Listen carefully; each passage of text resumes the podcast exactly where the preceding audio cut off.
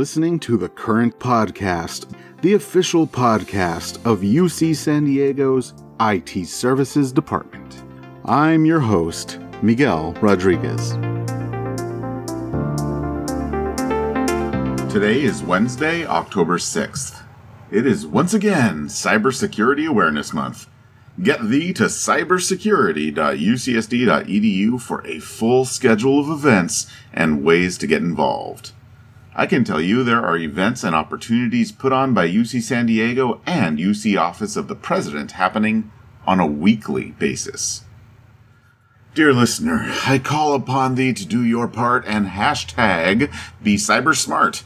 If everyone does their part by implementing stronger security practices, raising community awareness, and training coworkers, our interconnected world will be safer and more resilient for everyone.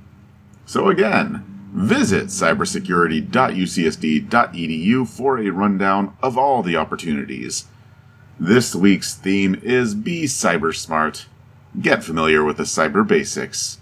And as if on cue, today's guest happens to be none other than our own Chief Information Security Officer, Mike Corn. This is Mark Herzberger, Communications Manager in IT Services. Today I'm joined by Mike Corn, our Chief Information Security Officer. Mike, welcome back to the pod. How are you? I'm just fine, Mark. It's good to see you. How is early fall treating you in the Corn household? Uh, it's going terrific. As it cools down, my dogs enjoy it more because they're both old and they kind of wilt when you walk them in the sun. Very good. Uh, playful banter aside, uh, let's start with with some questions that are, I'm sure, on everybody's mind. Why did you make me change my password? Really, this came down to in response to certain data breaches that have been going around the UC. Uh, regulators expect us to do something like this after a major incident. It's unfortunate because I don't think it helps as much as it may hurt. The real challenge is when you make people change their password, uh, especially if you do it frequently, uh, they end up uh, choosing weak passwords. You're burdening them. And uh, this is not just an opinion, this has been studied pretty extensively. There is an advantage that you do find people, there are corners of the campus where people have been allowed to use weak passwords or too short passwords. And so we took this as an opportunity to not only um, you know do that sort of password hygiene, make everyone clean their password, but we also uh, lengthen the minimum password length um, it was already longer in many places, but there were still, by default, for most users, it was only seven characters. So now it's 12 characters. We also use this as an opportunity to uh, make some major changes to the password homepage. So we got rid of some security problems it had. We refreshed the uh, user experience look and feel. We put everything behind Duo so that even if you don't know your password and you've forgotten your password, you can go in and change it pretty easily because you'll get a duo push to verify your identity. And then the last piece is that we uh, implemented across the entire Active Directory something that tests your password when you're trying to set it. And it examines if that password is known to be weak, exists on the dark web, or has been part of a breach in the past. And that sounds like a pretty minor thing, but we're finding roughly 10% of password attempt changes are being stopped because people are using poor passwords. So uh, basically, we're just cleaning up the whole environment through this exercise. How do hackers exploit a compromised AD password? Well, it's pretty straightforward. They try to log in as you. And we see attempts like this all the time. The big change, of course, that took place recently was putting multi factor authentication not just in front of all the applications through SSO or ADFS, but we put it in front of email clients. Mm-hmm. So on your phone, on your Outlook account. This is huge. And honestly, it has completely eliminated an entire set of warnings we get from Google and Microsoft about suspicious behavior because uh, Duo is stopping those, uh, ac- you know, access to those accounts, and uh, it's been really effective we zoom out even farther, who is trying to hack into UC San Diego and why are they doing it? What's interesting about that question is, you know, I've been doing this about 20 years. And when I got into security, when I was first a CISO, most of the stuff we saw on campus was kind of internet noise. It were scripts being run, doorknob rattling, we call it, just checking to see if something was vulnerable. There was a lot of attempts to use unsecured storage for music sharing. Remember when stealing music was the big thing?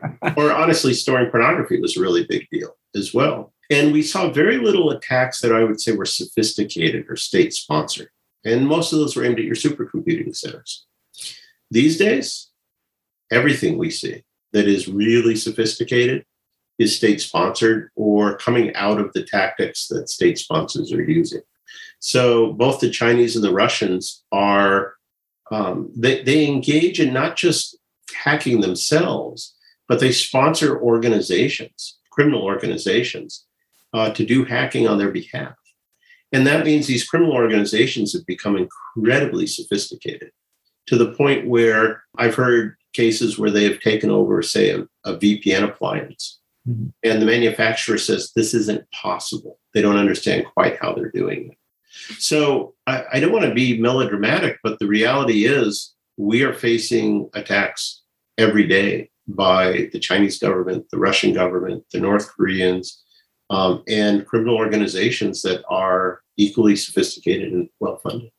Speaking directly to faculty, researchers, and, and PIs right now, what can they do to protect their labs and research environments from cyber threats? Uh, I would say we've got two answers for them. Um, the most simple answer is we have an entire program called Cybersecurity Certification for Research, which we created specifically for the PIs, the researchers, the people running labs. And that entire program is designed to be as lightweight as possible. So, the way many schools have approached the research mission is they bring a team of assessors, they go to a lab, they turn it over, they document everything, and that's great. That's very thorough. But what you find is that those schools are hiring 10, 12 people to do this, and they're doing 10 labs a year. It's just too heavyweight. So, our goal with that program, the CCR program, is to get a baseline set of practices into all the labs and do it in a way that's as minimally disruptive to the faculty as possible. The goal here is not just to get our software installed, to get contact information so we can bring our tools to bear on their lab, but also to start introducing security into these labs in a way that isn't too painful mm-hmm. and too disruptive. Because if we do that, we put a bad taste in their mouth. So the, the that was one thing you can do, and it's very simple. And all anyone has to do is go to assure.ucsd.edu and they can read about it. There's all the information there. But I think the other message I have for faculty is that it's not 1984 anymore.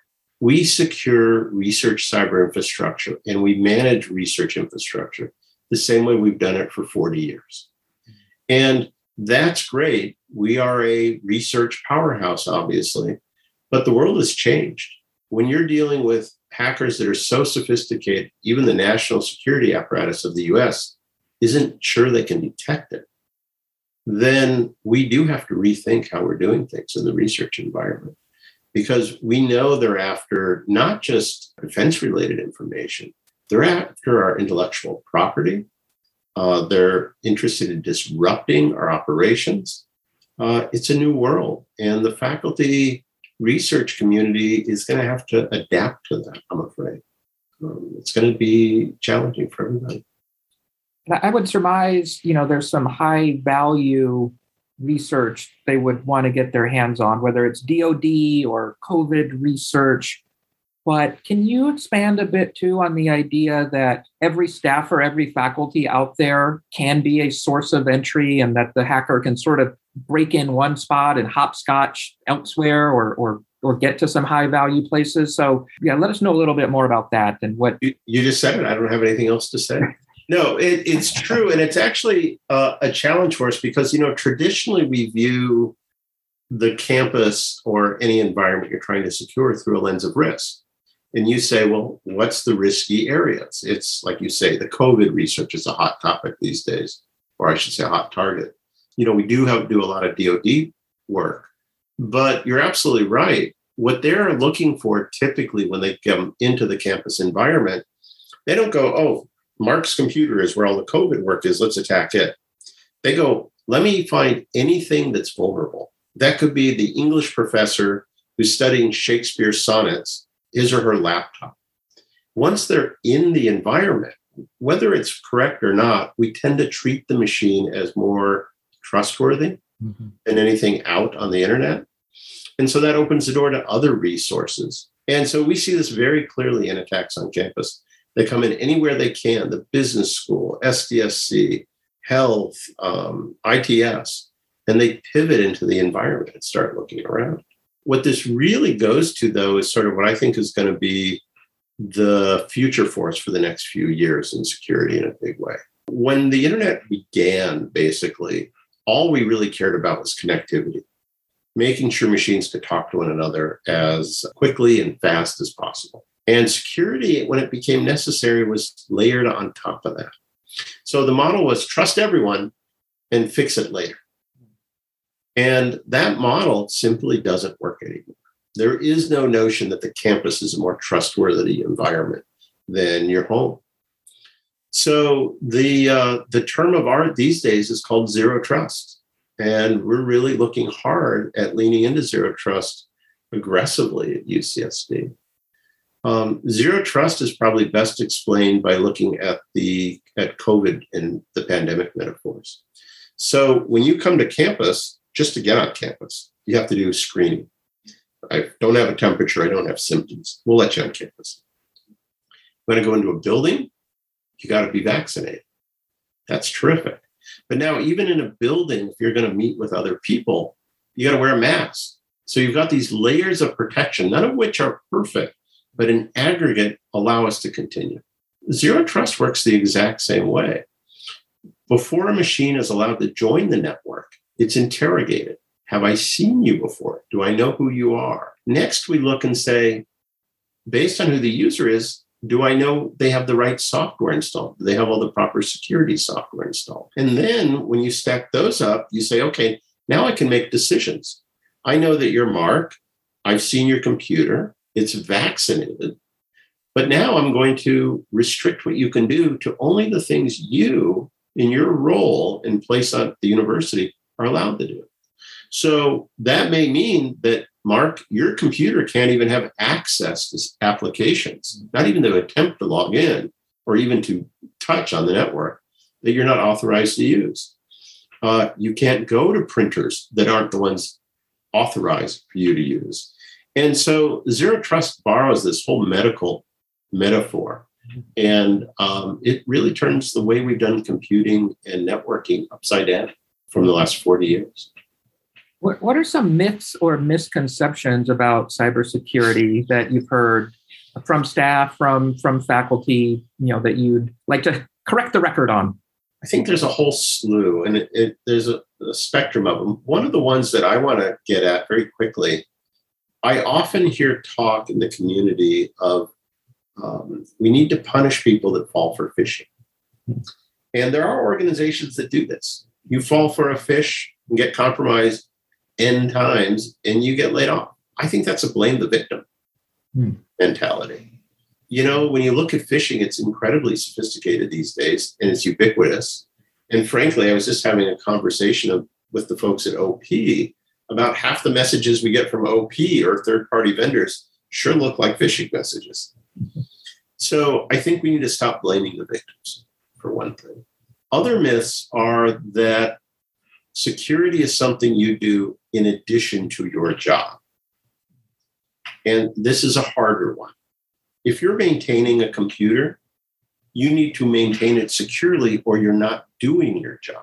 It's not a question of I maintain this computer up and now I'll go apply the antivirus or oh, I'll go turn on the firewall.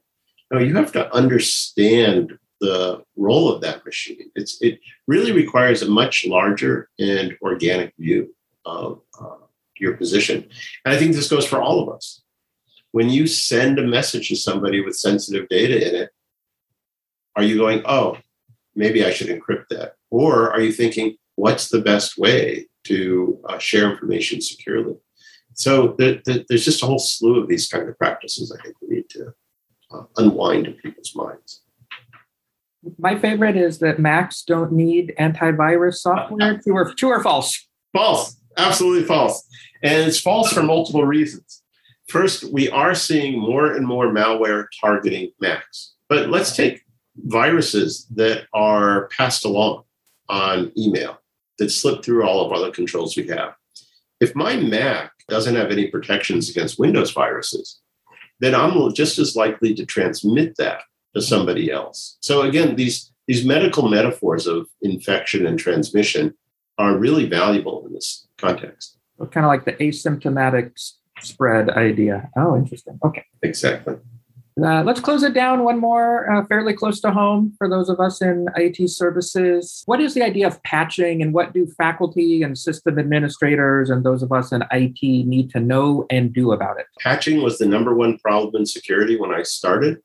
And when I retire, it will be the number one problem in security.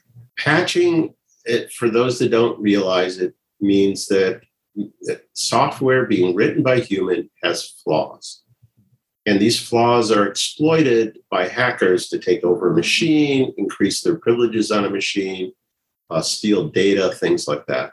The short answer is, is that as a result, vendors are constantly releasing patches, software updates, bug fixes.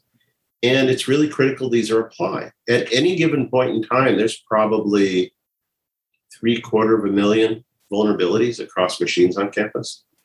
I'm probably not counting very hard either. So patching is sort of step one on machine security. Now, the good news is Microsoft and Apple, for an end user, has made this very easy. Your machine pops up, it says, Do you want to apply updates? The answer is yes. The answer is always yes. And it's never that bad. And the you'll always hear stories, oh, when I applied a patch, it broke everything. That's apocryphal. It almost never happens. Anymore. Another myth, shall we say? It's it's it's another myth.